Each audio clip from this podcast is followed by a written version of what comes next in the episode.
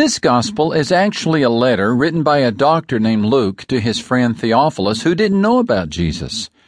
Luke wrote this letter 30 or 40 years after Jesus rose from the dead. This is a precise report of Jesus' life from a scientific mind, and it's filled with details and facts that prove that Jesus is the promised Messiah. Luke is the only non Jewish writer of any of the New Testament books. And because he understood those who were not Jews, he spoke in ways that everyone could understand. He also made it clear that Jesus died for every person, everywhere. A major truth we can learn from Luke is the miraculous fact that Jesus was born as a human baby, but was also God. He was 100% human and 100% divine.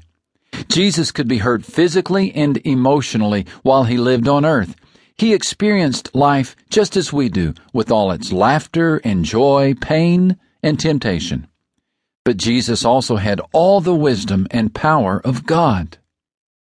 Jesus understands what it's like to be a person just like you, no matter what you face in life, as a child, teenager, or adult, you can be sure that Jesus knows exactly how to help with any problem.